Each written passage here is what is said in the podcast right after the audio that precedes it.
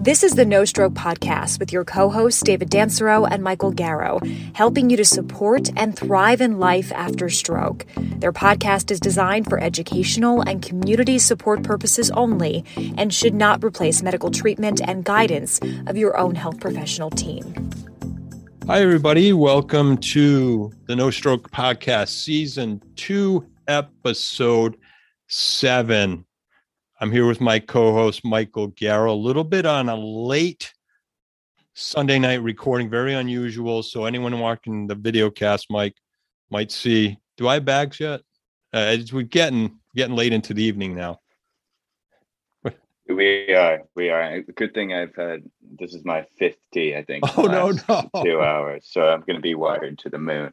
All right. So, we with that said, we're gonna we're gonna. I, I've got to ask you. You know, we got to do our in the news segment. We have a great guest coming on shortly. Um, I got to ask you about what's your thought on two things: pumpkin, pumpkin spice and cold showers? I, Um, I know. pumpkin spice and cold showers. Um, Okay. Pumpkin spice. It's past. Uh, it's past Halloween, so Okay. pumpkin spice is. It should be no longer. Okay. Um, Not yeah, not a fan. Cold showers. I, I would love to say that I do. You know, I, oh yeah, I'm tough, and you know, I'm Yeah. able to to go take a cold shower every morning. But absolutely not. no. Okay. um, get me in a warm shower let me stay there for about maybe 10 minutes 15 20 if i really have nothing going on Okay. um, and get me out the So, only okay. thing i do cold is go jump in the irish sea and i'll you do do that do when I go that. Okay. over. So Yeah. so I'm already thinking ahead. For the reason I asked is not you like to, you know, you can power nap. You you you know, like we talked a little last episode on the yoga side of things. Um, the cold shower, I'm already thinking like I can't do that. So to prepare for um this late night recording, I tried for the first time the cold shower because you know there's uh, Tim Ferriss believes in it.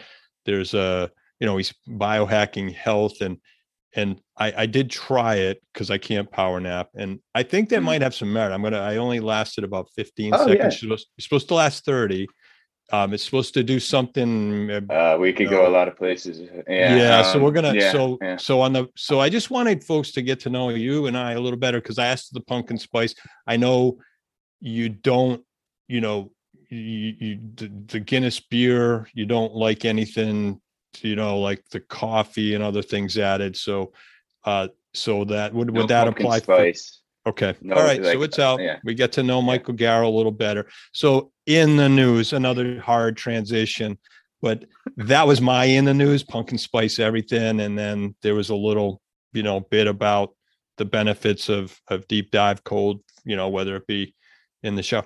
What what what what do you want to talk about after that? I mean, come on. What what, what struck you yeah all right. about i you guess know, i'll what- how do I'll you be follow a, that? a bit more. Yeah, I'm gonna go, you know, down a, a bit more of a boring stream here. Um, well, not not particularly.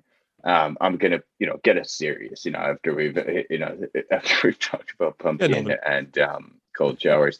So, in the news for me, a good friend, um, and you know, hopefully a, a guest who's going to be joining us here, possibly before the end of the year. Um, we'll see kind of where the schedule falls, but um, Marina Barhovic, who is running a, a symposium this week on health coaching, right? So her and her husband Eugene, um, who I've known a long time through the digital health industry, um, they've launched a company called Your Coach, Y O U R Coach, and that is a product er, that is really trying to aid health coaches, right? um, and and try to bring some evidence to the health coaching world. Um, so they've been, I think this is their second year that they've run the symposium. I attended last year, got to a couple of events this past week, and it's just brilliant to see like this world of one-to-one support and and that coaching model really starting to make an impact and, and scale across you know different chronic conditions um, you know, and get out of the world of wellness and you know your your kind of natural remedy type you know healing um, where kind of the, you know that's where health coaches almost sat for a while. Um, so really trying to make a, a dent in you know healthcare and, and it's interesting enough and i'm sure we could dive into it here um, when you intro our guest but lester today you know he he touched on the importance and when we teed up the question of you know where do if we were to give you the magic wand you know where do you see see the stroke recovery process it was that one-to-one support you know yeah. and coming from a a position, uh, you know, uh, coming from Lester, who's in that position as a as a head of neurology, I mean, it it's impactful, and you know, for I guess when we see where the future of stroke is is moving, um, you know, I I hope it could really mimic what he laid out in this interview. So yeah. with that, um, do you want to intro? Yeah, intro uh, Lester. Give a give a, give a bit of yeah. a background. Yes, absolutely, Mike. I'm really excited to bring Lester Leung on as our guest this week. Um, he's uh, he's a, a, board certified vascular and general neurologist. He's an assistant professor in neurology. He is the director of comprehensive stroke center at Tufts Medical Center. Um, he's the director and founder of the Stroke in Young Adults program, the SIA program, which which of which I'm a member of. Um, he's the he's a PI at the, the Tufts Vascular Neurology Research Group, and he in in his spare time he's also the director of the stroke service at Metro West Medical Center. And when um, when I met him last in his group, um, preparing for his speech and his presentation at the ISC 2020 um, conference, um, he, you know, learned also there that he's the co-chair of the American Heart Strokes and Stroke Association's Massachusetts Stroke Systems of Care. So um, I'm also proud to say that, and we'll get into it in the interview. Um, um, I'm also proud to call Lester a friend, and also he's, you know, he's he's my personal uh, neurologist. And um, I think when you come in and you're going to get to meet him, and the folks are going to get to listen in, uh, you're going to see really why he's a he's a special breed and a, a, a um, you know I I I I've been really you know it's the reason we're recording this is as I mentioned he's such a busy guy that you know when he has a young family of his own that we're doing this probably this is the latest we've ever recorded but i'm so glad um, he gave us our his time tonight. So um, let's um, let's let's let's let's get this started because I am really um, excited to to to to share. Yeah. His, his, yeah this is this is a fun one david you know for me particularly i, I know how much of a, a role he played in your your you know like post stroke um and you know there's brilliant work happening at tufts you know both at the acute phase but you know long term long-term care models that they're coming up with. So yeah, it was a really exciting discussion. And like you touched on, yeah, I think it was the most personally personally touched um, you know, discussion that we've had as well. So it was amazing to see that. Um, so yeah, let, us jump into it. Um, after this interview coming next will be Kate, who's actually a colleague of Lester as part of the SIA program that he'll touch on. So make sure you turn into our next episode. Um, should be released uh, before I leave for Ireland for sure. So should yes. be by you know second week of, or uh, first week of December. So keep an eye out for that. And as always, please share, like, subscribe, and any questions. We, I believe Lester's left his contact details in the show notes, so we'll, we'll be sure to get you in touch. Um, thank you, and you know you enjoy this episode with Thanks. Lester Leung of Tufts. Thank you. Good evening, Lester. Welcome to the No Stroke podcast. Um, we're, uh, we're, we appreciate your your being with us on a late Sunday evening here, and um, we're um, very excited to dive into conversation before you came on we kind of we we set the stage and we we gave our listeners a little bit about your background um, but i just want to kind of set the stage because the last time you and i met in person it goes back to um, February 2020, and we were having breakfast at Yeah. a little little um, famous, somewhat famous breakfast shop in and outside the Staples, around the corner from the Staples Center, getting ready to go in and start the the the International Stroke Conference. Um, and it seems like a world, uh, you know, a lifetime ago. Uh, but first of all, um, can you remember the name of that place? It was uh, it I was can't. I'd have to look up on Google Maps what it was. I usually star places that I like, so Well, if you really want to you recommended it you, you sought it out and it was a great breakfast and even better conversation because um, uh, we, we were um, we were discussing um, um, uh, you actually um, allowed me to uh, ha- have the time and share that breakfast with um, uh, Kate, you're a nurse practitioner within the stroke uh, uh, group at, at Tufts, as well as I get to meet Amy Ed, Edmonds of Young Stroke. And so it was fascinating conversation. That kind of sets the stage for like, I love all the stuff you're doing. Mike um, has um, been following your work for some time as well. And, you know, we really want this, um, you know, our listeners to really get a sense of all the great work you're doing at Tufts. So would you mind like telling us like you where you're from and your background and and what what what led you down the path to to where you are today Sure. Yeah. Um, thank you again for having me here on the podcast. It's always my pleasure um, to talk about all these different things. Um, I, I guess the, the short story for me. So I I, um, I grew up in New Orleans, Louisiana. So that's where um, I consider my home, and I uh, came up to Boston for um, kind of college, and then went back to New Orleans post Katrina for medical school. Um, and part of that for me, having grown up in New Orleans, I really wanted to be back there for the rebuilding process. So that was um, very enlightening for me in many ways. Um, spent a good amount of the time helping people tear down their houses and getting the mold out of there and kind of pulling out their belongings, riding with EMS as we were just going into all these neighborhoods that were devastated um, and just trying to kind of help help people where they were. Um, and then seeing um, really a, a, very fractured healthcare system and, and, all the challenges of people getting um, getting even just the basics of medical care. And so I learned a lot during that time. This was um, just this was pre Obamacare, so just as uh, I was starting to kind of come onto the scene. Um, and in that context, I actually uh, originally thought I was going to be an internal medicine physician, either a cardiologist or a pulmonary critical care doctor. That's I had done some research in asthma as a um, as a college student, um, but I had a, a really dynamic mentor.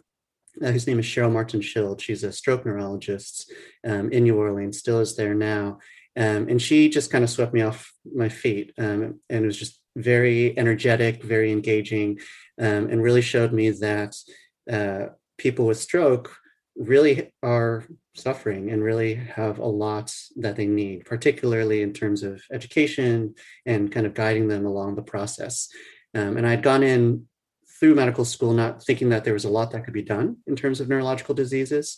Um, but then when I saw that in action um, as a as a medical student, that really um, consolidated for me what I wanted to do in terms of realizing that this is where I wanted to dedicate my time and energy. Um, and so I decided to become a neurologist and then a stroke neurologist after that. Came up, came back up to Boston um, with my wife, who's also a physician, and uh, ironically also a stroke neurologist, except for kids. Um, and uh, that this is where I am. Interesting. Um, what you know, things certainly have changed um, since that time we were together. And were you? Can you talk about what what you were presenting? Uh, I, I, know you were busy at the conference and we were crossing paths a lot. Um, yeah. What is what is some of the present work you're working on, and what kind of excites you the most about um, where you are in your career? Sure. Yeah. So um, I, I, try to bring something new to the stroke conference each year if I can, and, and part of it is that I, I work at an academic medical center. So I work at Tufts Medical Center, um, and I work with a lot of students and resident physicians and others. Um, my research group actually mostly consists of very motivated, very energetic medical students. And um, through them, I, have been able to explore a number of different topics, including um, how stroke affects young adults, and um, also um, I've been starting to explore more about social determinants of care, especially with respect to stroke care um, in the hyperacute phase as well as in the recovery phase.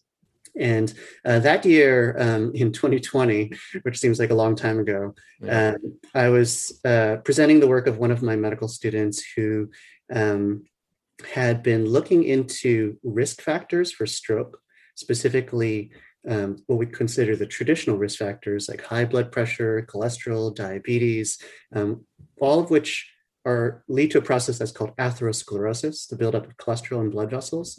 And we were trying to see among people who were, were young with stroke, did that actually have anything to do with what the um, their neurologist determined was the actual mechanism or, or cause of their stroke?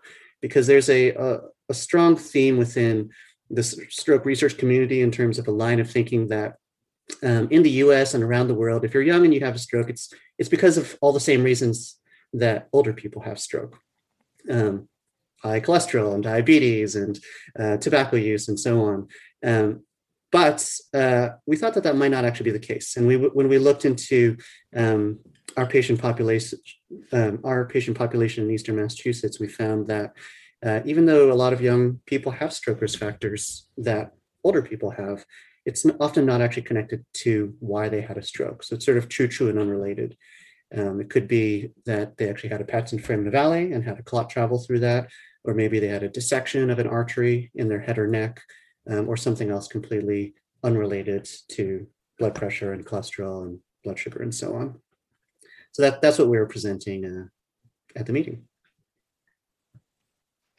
Interesting, interesting. I said you when you met when you started to talk about you know your, your venture back when you went to New Orleans, you mentioned the the rebuilding process, and you know that that really drew you to wanting to be you know in that scene where you know you were trying to help you know what, what was your home kind of get back to the point of where it was um, and i could only think of how that you know relates back into the life of a stroke survivor, right? You know, it's it's that rebuilding process.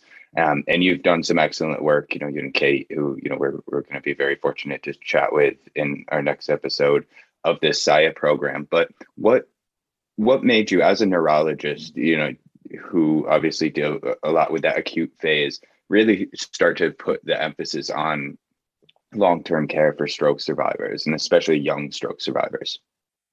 yeah, no, that's that's a great question. Um, for me, that really crystallized during my training when I was here in Boston. Less so when I was in New Orleans, but um, although some of the seeds were likely laid then. Um, but when I was here in Boston and I started to, um, uh, I, I, guess I should take a step back and say that a lot of the training that physicians do after medical school when they go into residency, which is like an apprenticeship, a lot of that's very hospital focused. Um, and there's some exposure to what happens in the aftermath, but um, not as much as there can and should be. Um, but I was, as I was kind of advancing through the years of my training, I started taking care of more patients who I considered my own. I was seeing them multiple times after their hospitalizations. And I realized that they would keep coming back to me. A lot of these young adults who are in their 20s, 30s, 40s, uh, maybe early 50s. And they would often just describe things that um, no one ever told them about. So someone might um, have had a stroke, and then six months later, they have a seizure, and they come back and say, I, I didn't know this could happen. Like, why didn't anyone tell me that I could have a seizure af- after my stroke?" And I realized that um, I could see patterns in terms of how these were happening. As I looked into the research in terms of what people have done, a lot of these things um, what we consider late complications after stroke have been um, described, um, but just haven't really been put together. So, so one of the big um, uh, kind of cornerstones of the SIA program, which is the Stroke and Young Adults program at Tufts, is um, kind of looking at and screening, actively asking questions of stroke survivors about whether or not they have symptoms of um, late medical or neurological or social complications so that we can proactively address them as they start to emerge. Some of which are things that can be treated, others of which are things that we can counsel and guide about, um, particularly as, for example, people are trying to return to driving, return to work. Um, maybe they want to have sex again, but they're very afraid of it because that's when the context in which they had a stroke. Um, so those are all things that we try to address. And I'll I'll just jump in there because uh, you know as you were um, mentioning all those key points, Lester, you know, you brought me back to our original conversation when goes way back to when I was uh, when you and I first met, um, well before the stroke conference, with just your ability, um, and I was a stroke patient stakeholder on the the um, the study that you were um, that we first met on, and and you interviewed me as a patient, and your ability to kind of ask those questions in the way you did, and that you know like you, you that's when I made that first connection with you and said like I you weren't my neurologist at that time, but I just wanted to say like that's one of the reasons why I can say that um, I'm able to do this today and to continue to be an advocate because of the care and the compassion and and you know I, I can disclose that I'm you know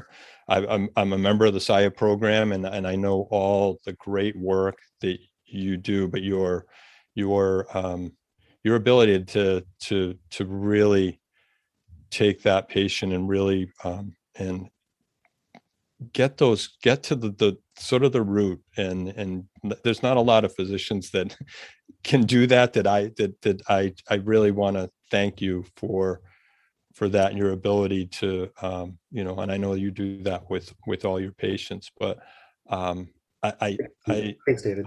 I i, I i'm i'm you know that model um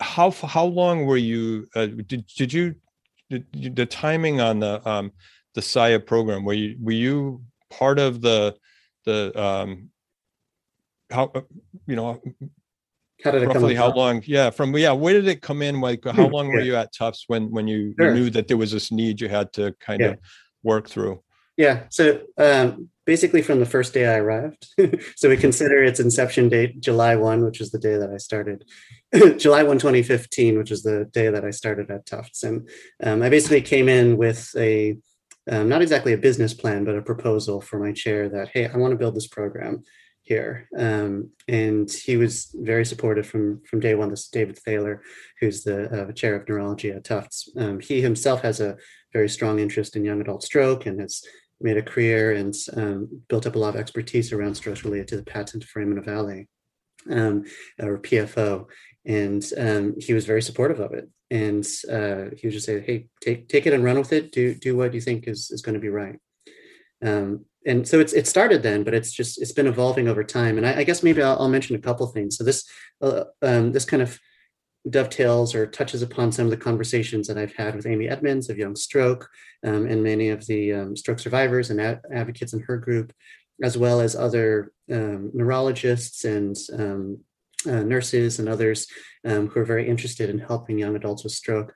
There, there are a number of different, I think, models that people have come up with in terms of trying to address the needs of people who um, who are young and have stroke. And actually, there's another uh, kind of well-known expert in our area, Aneesh Singhal, who's a, a stroke neurologist at Mass General Hospital, um, who has also built a career in this area. And he actually invited me to write a chapter in a book that's going to be coming out next year.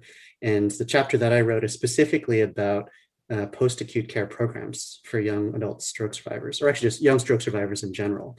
And I actually highlight a few of them, um, including the SIA program at Tufts, the Young Stroke program at um, uh, Young Adult Stroke program at Mass General, um, the Young Stroke program at Stanford, and also the um, Cerebrovascular Diseases program at Boston Children's Hospital um, for kids and adolescents. And um, in that chapter, I kind of describe different ways that um, health centers, medical centers have tried to kind of structure models to help provide medical care as well as support other needs for young stroke survivors. Um, but the plug that I'll say for the SIA program at Tufts is that um, it's really meant to be portable. So we, we actually, um, over the years, I've been refining it and, and, and actually have an acronym, um, which I hope you'll love. It's, it's ENDURE. And it's meant to help focus the, the doctor, the nurse, whoever it is, in terms of helping the stroke survivor kind of figure out how to strategize around things. Because it's really, um, for us, like we're not a, a gigantic, very rich medical center. We we have to be kind of uh, young and scrappy per se, like uh, Lin Manuel Miranda, um, and um, sort of use use the resources we have. And, and, the hope that I have is that this is something that can be replicated and can be brought to many places. So there's some other medical centers like in Michigan and some other places that are trying to replicate and do what we do. Um, but the, the acronym, the first two are very medically oriented. So the first is etiology, and then the N is next stroke. So the idea is that for me as a neurologist, I'm trying to figure out what caused your first stroke, because that's what's going to be the, the leading edge in terms of your risk of having um, more problems, um, uh, especially in the short term. Uh, but the N is is um, helps me focus on competing risks. So maybe you had a stroke related to a dissection, but um, you also have high blood pressure, and so I, I, do need to address your blood pressure as well to make sure that you don't have a stroke two years from now because that that was uncontrolled or, or not um, assertively managed. Um, the the next two letters, the the D, uh, actually the next three letters, the D, the U, and the R.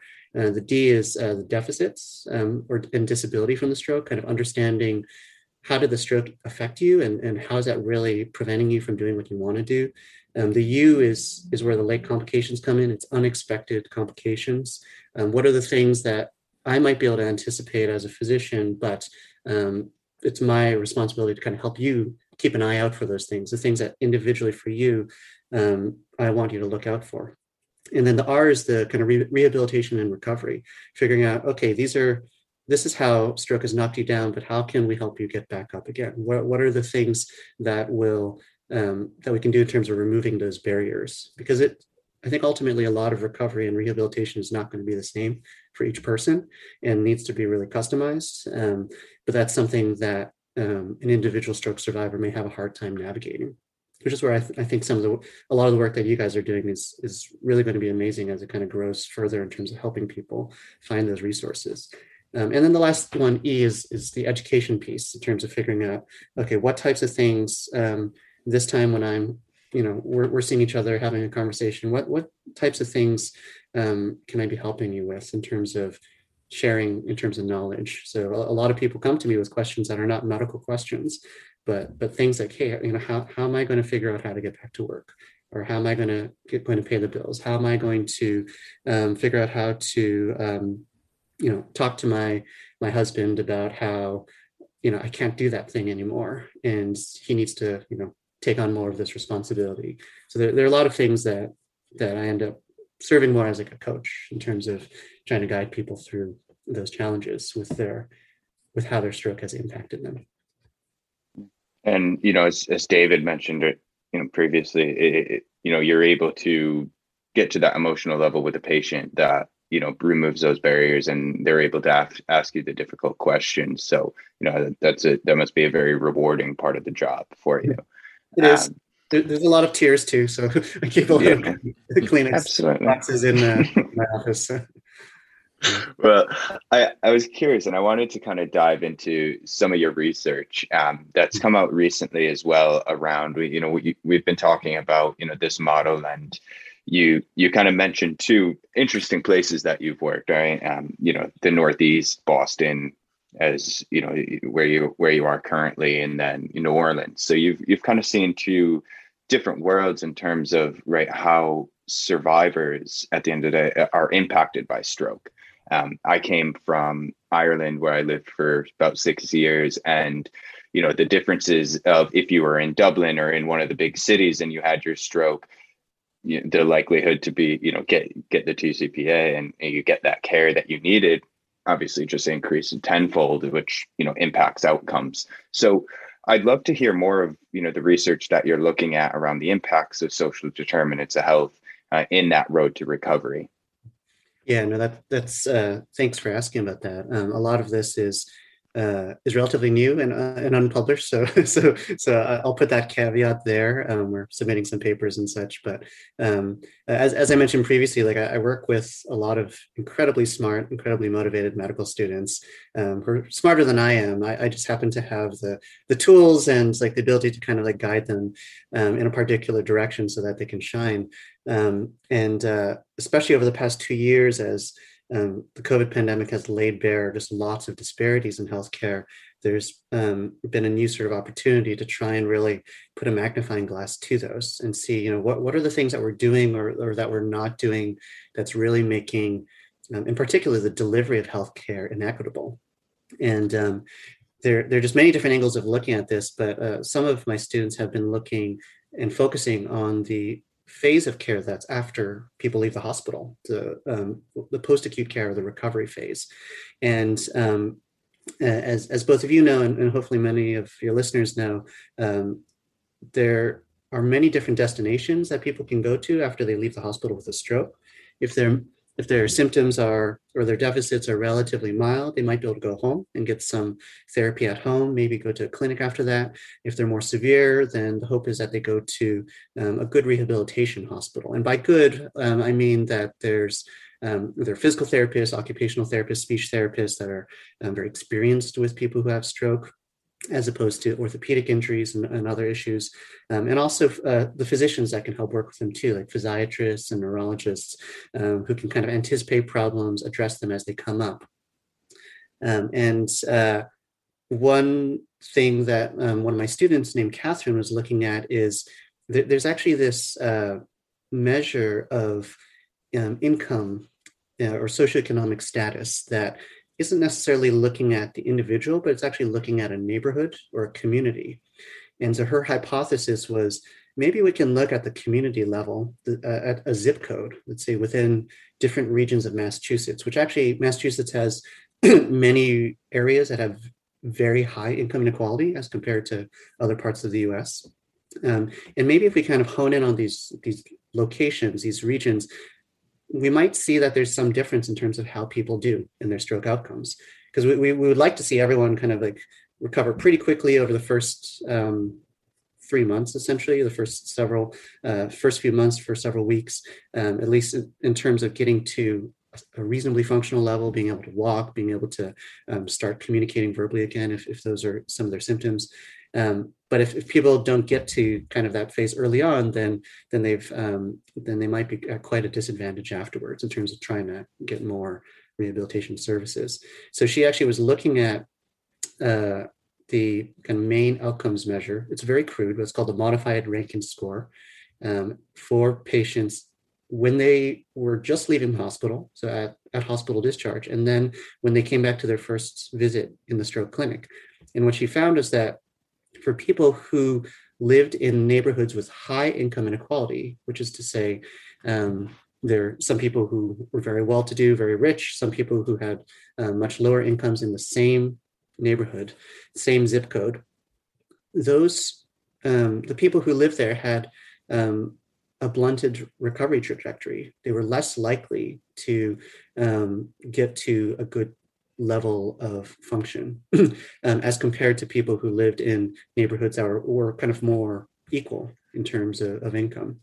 Um, and and this was different than at discharge where there was no difference. Like w- when you enter the hospital and then when you leave the hospital, it doesn't matter what neighborhood you come from, but when you leave um, and then come back to the clinic, something in that time period in terms of where you go, what you do, what what you have access to, really makes a difference in terms of how, how well you do. And our, our, our interpretation of that is that um, at a community level, there are just some communities that don't invest in resources for people uh, with stroke, for stroke survivors, in terms of um, uh, you know rehab clinics and and um, com- uh, kind of community resources for uh, transportation to get people um, to where they need to go, or supports for uh, caregivers who otherwise are being pulled from work in order to to bring their their parents, their um, their spouses, their children to a, a, rehab clinic.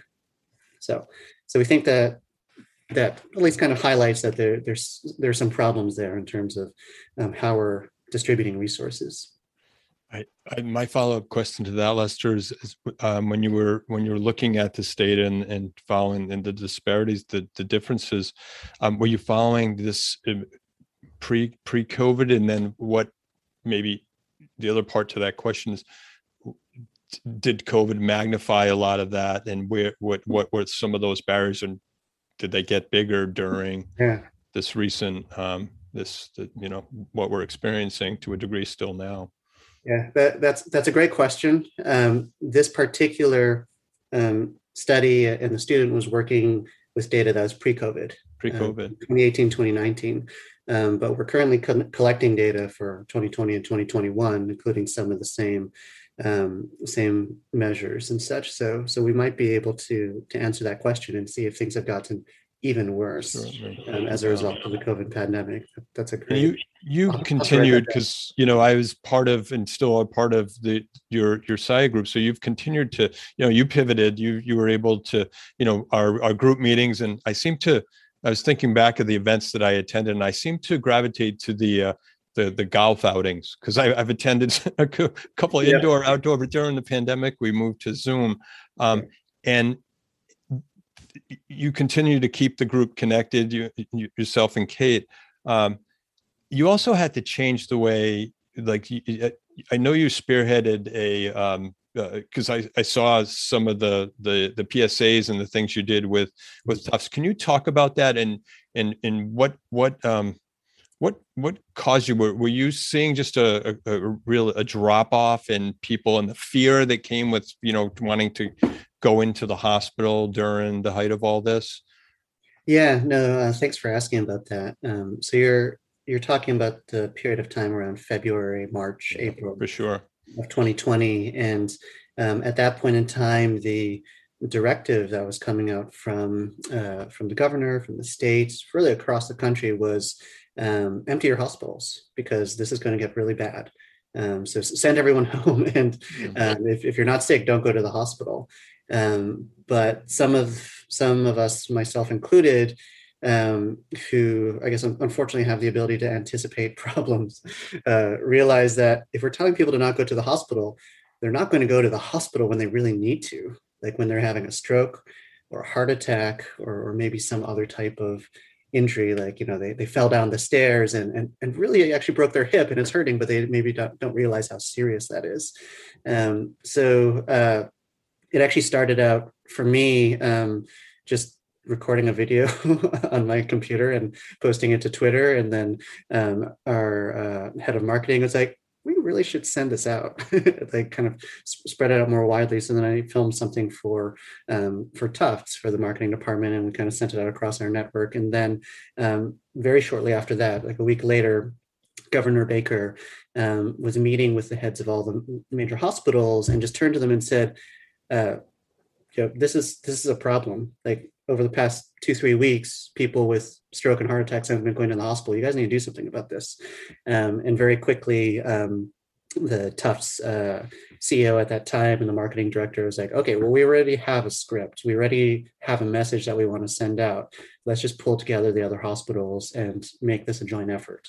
Um, so that's how that came about. It was a, a kind of um, multi-center, um, state-sponsored uh, public service announcement just to tell people, you know what, we're we're doing everything we can to keep people safe. The rates of transmission of COVID within the hospital are are minimal or, or nothing. Um, so if you're really you know having something like a stroke or a heart attack, you really need to come to the hospital and, and really need to do that, uh, get care for that, because that's going to be much worse than um, than anything else. Well, congrats on that and getting the ball rolling because it was really well done in its final form. It it that I um, um it really made an impact. Thanks. And I I guess I'll, I'll just say as a Yeah, follow this is the this is the second. oh, sorry, I was. Let me just. I need to intrude and say you you're actually our second Boston celebrity that we've had on. I I I really thought you'd be our first, but Caroline Goggin joined us for our second episode. Okay. Um, who's a news reporter up in Boston. So, Nice. You know, you both got great FaceTime in the Boston media outlets. I, I mean, you did. I, I remember that video even floating over to Europe. I, I saw that your face on it on the ad, and it was part of a World Stroke Organization discussion. It was a workshop around the same thing. It's like, how do we get the word out there? Um, Yeah. And I saw your video, and, and the guys were like, look, we need to replicate this. So yeah, amazing work. Amazing. great to have, great to have another celebrity. I didn't realize it had gone over the Atlantic. Like I, I'd had some of yeah, my, my students like going back to home to like Pennsylvania or something and say like, "Hey, I saw you on TV." I was like, "In Pennsylvania, really?" so, um, I was I was just going to mention just as as a follow up to that uh, something. So, fortunately for us, at least for a lot of our hospitals in Boston, like the message really got out, and um, we didn't see very many drops in terms of people um, seeking care for stroke, um, which is very different than the rest of the country and the rest of the world, where there were dramatic reductions in terms of people seeking care, um, which you could just imagine how many people are out there with strokes that they didn't get treated for. Um, but what we did see is that people were coming late to the hospital. Um, so they weren't often coming in within the timeframes in which we normally implement some of the time sensitive treatments for stroke, um, which in most places for the medical treatment for ischemic stroke, it's within the first four and a half hours. Um, and then the surgical treatment is, is uh, now fortunately extended out to about 24 hours. Um, but another thing that we did to pivot at Tufts Medical Center, and we're still actually the only um, uh, we're the only uh, comprehensive stroke center in, in, um, in, Massachusetts to do this, is that we've actually extended out our tissue plasminogen activator treatment window, the medical treatment window, the clot busting truck, out to 24 hours, um, because there's been a lot of data and some new guidelines that suggest that we can do this safely using some advanced imaging studies, um, with the idea being that uh, between you and me, one of us may be healthier. And it could be like for you like your brain might be holding on better um, especially you david since you run and you're you're very fit and, and healthy and active um, versus uh, somebody else whose whose brains may just transition from injury to, to dead brain faster. Um, and so we have imaging studies that can actually help us figure out who's actually holding on longer and may have brain that we can save um, even if they're coming to the hospital at 12 hours or 16 hours. And so we actually um, did not have a drop in the number of people that we could treat last year because we implemented a protocol to actually extend out our treatment window. So people were coming later and we were able to treat them. Um, so that's fascinating. I didn't. Yeah, it's the area that, you know, it, you know, the, that acute phase within stroke and it's fascinating to now see you know that time change right? And and as you see you know there's ambulances in australia now that have like these mobile ct scans on you know so you're getting you know it's getting to the hospital as quick as you can right? Um, and it's brilliant that you know there's so much attention put into that first phase all right of detecting getting to the hospital getting the proper treatment. Um, and it's interesting you know you said this earlier in the discussion you know it doesn't matter where you're coming from. When you walk in the hospital doors and when you're getting ready to leave it's you know you're the same person. It's when you leave is going to make that difference. And i guess my question to you is you know all this work that you're doing in this post acute phase of you know trying to really bring that person back to the best life that they could live you know after after their stroke does that matter if we don't have the reimbursement models that cover that? Yeah, no, I mean that that is such a fantastic question, and I think you're you're really digging into the heart of one of the biggest problems, which is um, in uh, at least in the United States, but I think it's this way around the world um, in kind of well-developed countries that are really driving a lot of medical research. Uh, money is is often um, the the research dollars and the kind of investments are often towards the uh, the questions, the the products, the um, the technology that's that's very sexy um, and that seems very miraculous, but not may not actually be the things that are most helpful for people or the most accessible. Um, and so I, I, think this is one of the um, problems that we have in the stroke rehabilitation and recovery world that um, for stroke as a disease, it's it's very myriad in terms of how it affects people. And so if, if you're trying if you're trying to create a technology um, or a type of therapy that is going to be for every patient with stroke, it's it's just not going to work. And reimbursement and insurance, they they're very focused on on just like okay what's going to work for for all patients or or the vast majority of them and so i think um, from my perspective we have already amazing technologies that exist that are just incredible. So for for example, for people who have strokes where they're locked in, like in, like in the book, uh, the uh, diving bell and the butterfly, mm-hmm. um, we, we have these brain computer interfaces where people can be controlling like a mouse on a screen and like finding ways to type and communicate um, or uh, for example like a number of my patients I, I, try to if they have a paralyzed arm i try to get them access to essentially it's a robotic prosthesis um, called uh, Myomo or myopro which allows them to mm-hmm. kind of like um, extend and flex their elbow and at least have a pincer grasp of their hand which um, uh, can you know offer them a little bit more bimanual um, function. Um, and then we have uh, now, I think one thing that many of my patients will ask me about are stem cells, um, which it's finally in the research world starting to get to the point where they're probably safe. at least like we're starting to convince ourselves that maybe they're safe and the technology is improving. Um, but at the end of the day, who's going to be able to get these? treatments and who are actually going to benefit from them. And I think the, the problem is that for all of these things, it's only a small fraction of patients um, who actually may benefit from them. Um, and then a small fraction of people who actually may actually have access to them.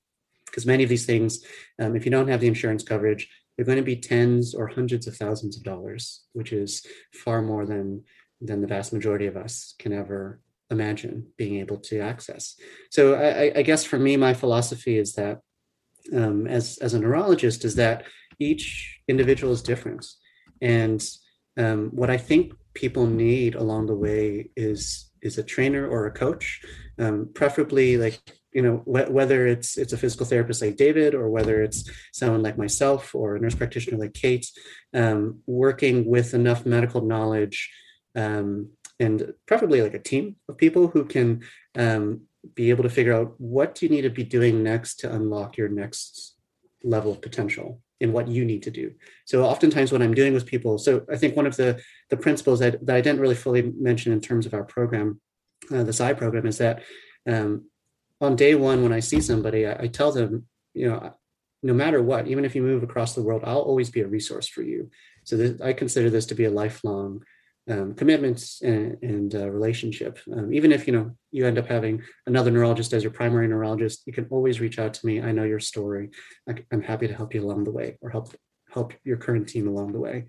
Um, and part of that is because at each stage, every time I meet with someone or have a communication with some someone, oh, there's always something new that comes up, and there's always some new hurdle. Like maybe they're they're better off than they were before, but there's still something that they can't do, and we need to rethink what is it that's preventing them. So early on, for example, and, and this happens so often, but so, for so many people who have weakness on one side as a result of stroke, so many of them develop spasticity, which is where the tone in their muscles are too tight in one group. So, for example, in the arms, it's the muscles that kind of pull in and flex. Those will be too tight. And so many people never have that identified or treated. Um, or if they are treated, they're given a, a, pill medication for that, which makes them too sleepy um, and sedated. So then they hate it and then they don't take it anymore. Um, but the, the right treatment for that, it's an expensive treatment, but one that's covered by insurance, which is botulinum toxin injections. And that can be just like a very targeted injection done by a physical medicine rehab doctor or sometimes neurologist. And that, in my mind, for, for the person who has a paralyzed arm or paralyzed leg or both, that's really needed to unlock the potential for someone to actually start regaining strength. So the, the work that a physical therapist or an occupational therapist would be doing, they might just be running into a wall. Like they might be running into that that ceiling effect or that um, plateau per se, but it may not be the true plateau for that patient because of um, spasticity or something else. Um, a lot of my other patients have pain severe neuropathic pain that's preventing them from working with their therapists because each time the therapist touches their arm, it hurts. And it hurts in a way that it's very difficult to describe and, and very difficult to, to address. And so without that being identified, then, then what's the point of having a robotic arm stuck stuck on uh, if, if you're not able to really benefit from it? So, so I think that um, the hard work that needs to be done for most people is very people based and very individualized. Um, so that's why I, I hope that um, having more knowledge, having more structure around how to strategize at each time point is, is what's actually probably going to help the most people. Um, and that's relatively cheap as compared to all the technologies that are being developed. Yeah. So, uh, so really great points in, in two words uh, that I know one Mike was smiling at on the coaching theme. I'll come to that, but you you said a word we don't like to use is plateau.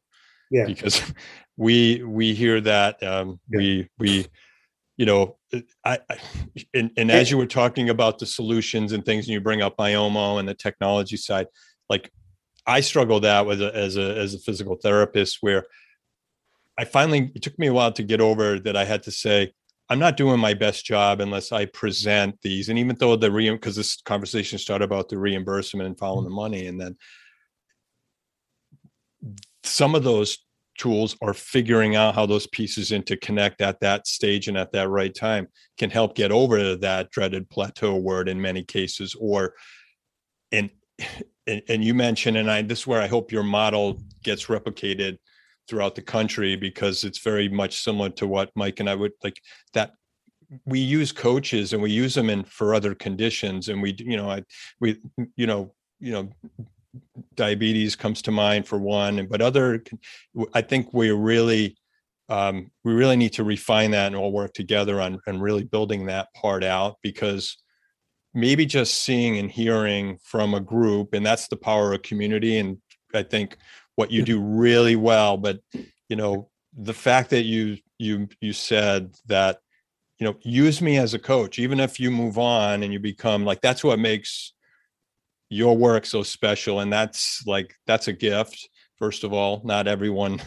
has a a, a, a provider that becomes a friend and a, and, a, and and can really help you get over what maybe in other conditions a plateau that someone just says i just have to live with this and whatever whether it be a physical or um, a, a, a, behavioral thing that they're struggling with like you go that extra step. So the support and the connection with the programming um, that we don't always you know we don't always treat stroke as like a chronic condition but i think we need to you know, especially in our younger survivors that are living with this for the majority of their lifetime now, um, we we have to do a better su- job supporting um, this for a lifetime, and not just when the episode of care ends. You you know the the door closes. So. Yeah. Um, yeah, if I may, if my inter, if I may interject, um, I have a similar problem with the word plateau, even though I kind of threw it in there like a little grenade. no, I know, uh, but uh, because it's it's. Um, I mean, on the on the one hand, you can just describe what you observe, and so like part of the reason why many people come to see me, you know, month after month, year after year, is, is they just want to they want my objective eyes to see how are they doing now as compared to last time. Mm-hmm. Um, and sometimes I have to tell people like you're pretty much where you were last time, or maybe you're a little bit worse off and we need to get you back to physical therapy and occupational therapy to kind of keep moving you know get you kind of back on track and moving things forwards again um, uh, but oftentimes more often than not i actually see small improvements or incremental improvements which um, may seem small to many physicians and nurses but to the survivor they, that can mean everything in the world in terms of um, being able to you know now now be able to have enough control in their hands so that they can button their shirt for example. Um, and uh, so uh, so I, I, think that it's you know plateau isn't really meant to be a dirty word per se. If it's it's really just kind of like meant to be an objective um, description of okay where are you on this kind of chart or this trajectory um, the problem is that with any sort of uh, what's called outcomes research um, in in medical research. Um, the y-axis, sorry, the x-axis, which is time, uh, really matters in terms of how far are those researchers actually following somebody out? How far is that physical therapist or that occupational therapist going to be working with this particular person such that they may actually see how they continue to change? I see them continue to change because I'm still seeing people seven, eight, ten years after their stroke. But um, a lot of those initial physicians, nurses, um, therapists won't ever see them again. So they just have it in this mind like, oh, okay, they're at a plateau, um, as if it's an inevitability or if it's as, as if it's a, a, a hard truth, a hard rock that can't be moved. Um, but I think an important message for people is that that it can be um, in many cases. And it's just a matter of um, figuring out all the pieces that have to come together to actually make that happen. So.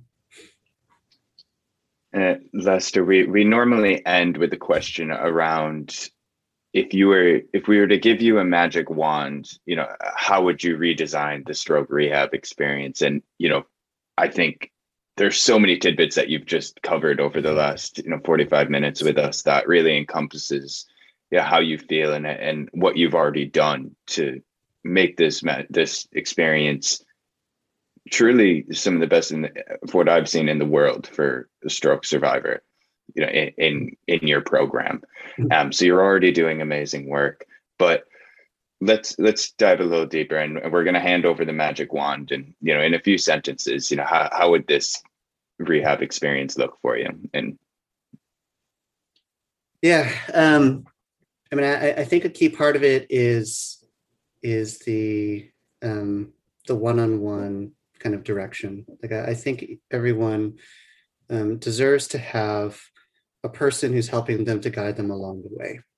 Um, and I'll, I'll, just kind of say as uh, I'll, I'll, get maybe maybe I'll, I'll, um, I'll provide just a brief anecdote as kind of an aside, just kind of which I think is a beautiful illustration of this, which was um, even before uh, or before I knew that stroke was what I wanted to do. I, I had a friend that I met um, who's uh, actually a pre-law student um, from Switzerland. Um, and then she had this very crystal clear idea of what she wanted to do, which was, I want to be a, lawyer, a, a defense lawyer for people on death row. And as I was like, wow, that's that's very specific. and I, and then I just asked her, so so why is that? And the way she told it to me is that these are people who are on the precipice of existence. Um, you know, they're coming to the end of their lives, and there's no one else there for them. So I, I feel like I need to be there for them to help them. And so for me, that that I think kind of was a, a beautiful illustration of what I think there are many people who feel this, like the the need to want to help others um, and to kind of help help in different ways to guide them through a, a troubling time. And so I think that um, in a perfect world, in terms of a stroke rehab experience, there would be for each person, for each survivor, at least one person who's helping them along the entire way. Um, and is a consistent resource and can help pull together the pieces. Okay, okay, you need to see the neurologist, or okay, you need to pull in the physiatrist, the physical therapist, the speech therapist, the occupational therapist. Oh, okay, you know what? Um, I hear what they're saying here. I think maybe why don't we try and see if we can get you access to this technology that that might help with this particular thing during this particular time, um, because all of these are just puzzle pieces that some people may need and some others uh, don't.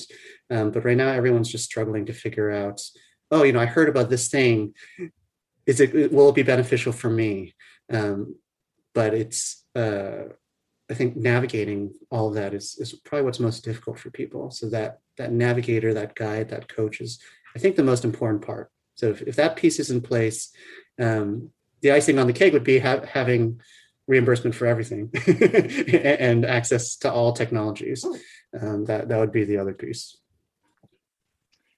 Absolutely, and it, you know, yeah, as David said before, my lit, my eyes lit up when you said that one to one support because you know I I've been involved in the the health coaching community for a while, and I see you know really what the power of that one to one support does. Um, and you know to be able to bring that into a chronic stroke population is even more important because of how com- complex that journey could be and how individual that journey er, individualized you know that journey is for each stroke survivor so um, we're actually it was a nice tee up uh, here lester and you didn't even know what you were doing but um, over the next few weeks um, we're going to be bringing in a friend of mine martina uh, barhovich who she started a company after her cancer um, journey and saw the impact of what health coaching did for her and wanted to bring that to the, a wider uh, population. So she's going to be speaking about some of her work. Um, so yeah, well done there. Uh, you know, for I think for us to you know hear that uh, it's it's the power of community, it's that power of support, and you know I think for David and I, I could speak for us both. Like it gives us fuel to the fire to continue what we're trying to do with with Enablers and really bring that community spirit together and you know have folks who you know might be at that point where they've heard that word plateau come in mm-hmm. listen to you know you speak here this evening and and kind of give that next push to them so Um, really Between- do appreciate your time, Lester. Yeah, and between endure, by the way, we're going to put that in the show notes. I wrote down that acronym. Sure. uh, and enable us. Um, is there is there anything in closing that we may have missed, Lester, that you might want to um, add here? Yeah, I, I think as as you're kind of describing that, Michael, one thing that I was thinking a little bit about is um, another challenge, which I think also kind of fits into this like perfect world vision, is is how to bridge the gap between the medical community, like healthcare professionals, and the community of survivors. Um, uh, like I, I guess for my myself, and maybe I'm hearing this in David's words, like I, I think I'm a, a little bit unusual in terms of my focus and and my interest as a physician. Um, and I uh, kind of expressed previously, and, and this will probably come into your next interview with Kate, um, that I think that um, advanced practice providers, especially kind of very well trained nurse practitioners um, like Kate, really are the future of, of um, on the medical side of post acute care um, for stroke because um, in in the care of people with stroke on the medical side, there are relatively few of us in terms of physicians who can provide that care. And so, relatively few will actually have the bandwidth to follow people in the long term.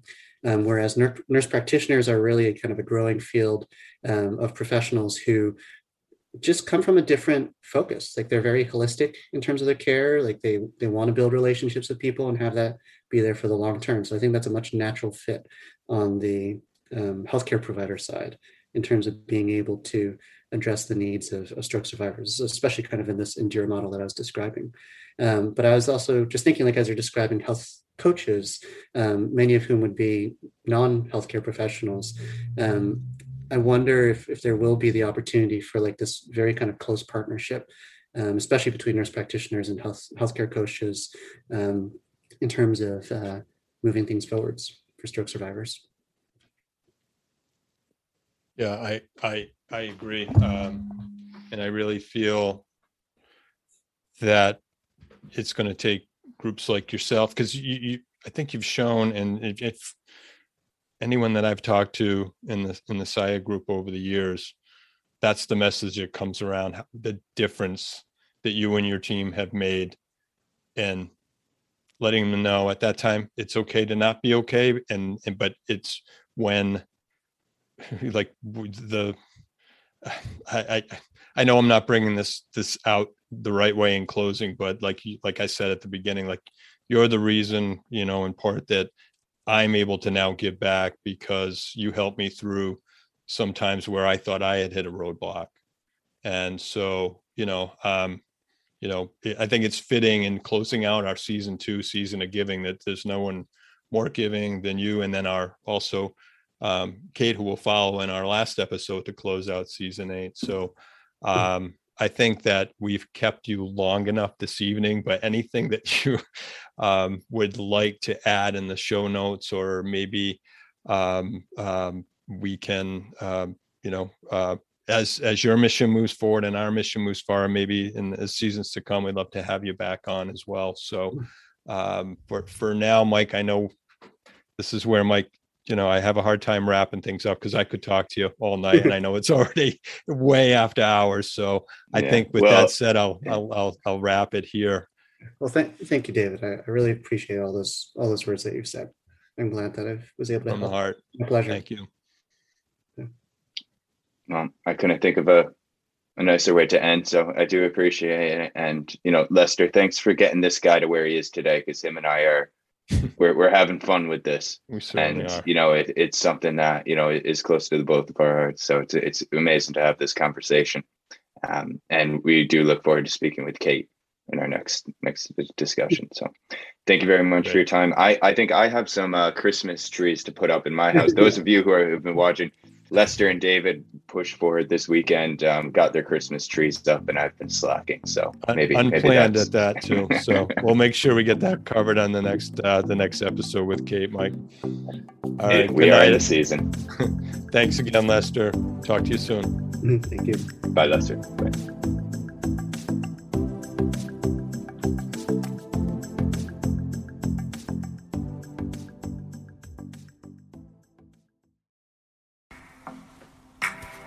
Thank you for listening to this episode of the No Stroke Podcast.